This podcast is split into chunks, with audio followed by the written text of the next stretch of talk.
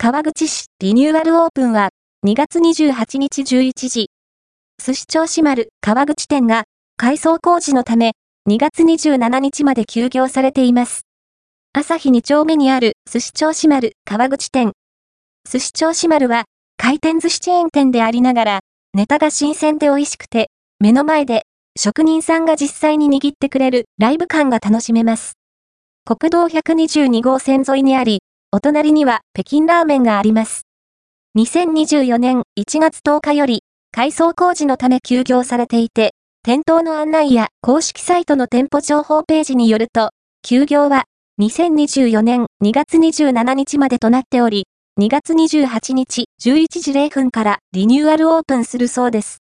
休業中はしばらく不便ではありますが、新しく生まれ変わるすし銚子丸川口店はどんなお店なのか、今から楽しみですね。すし銚子丸川口店はこちら、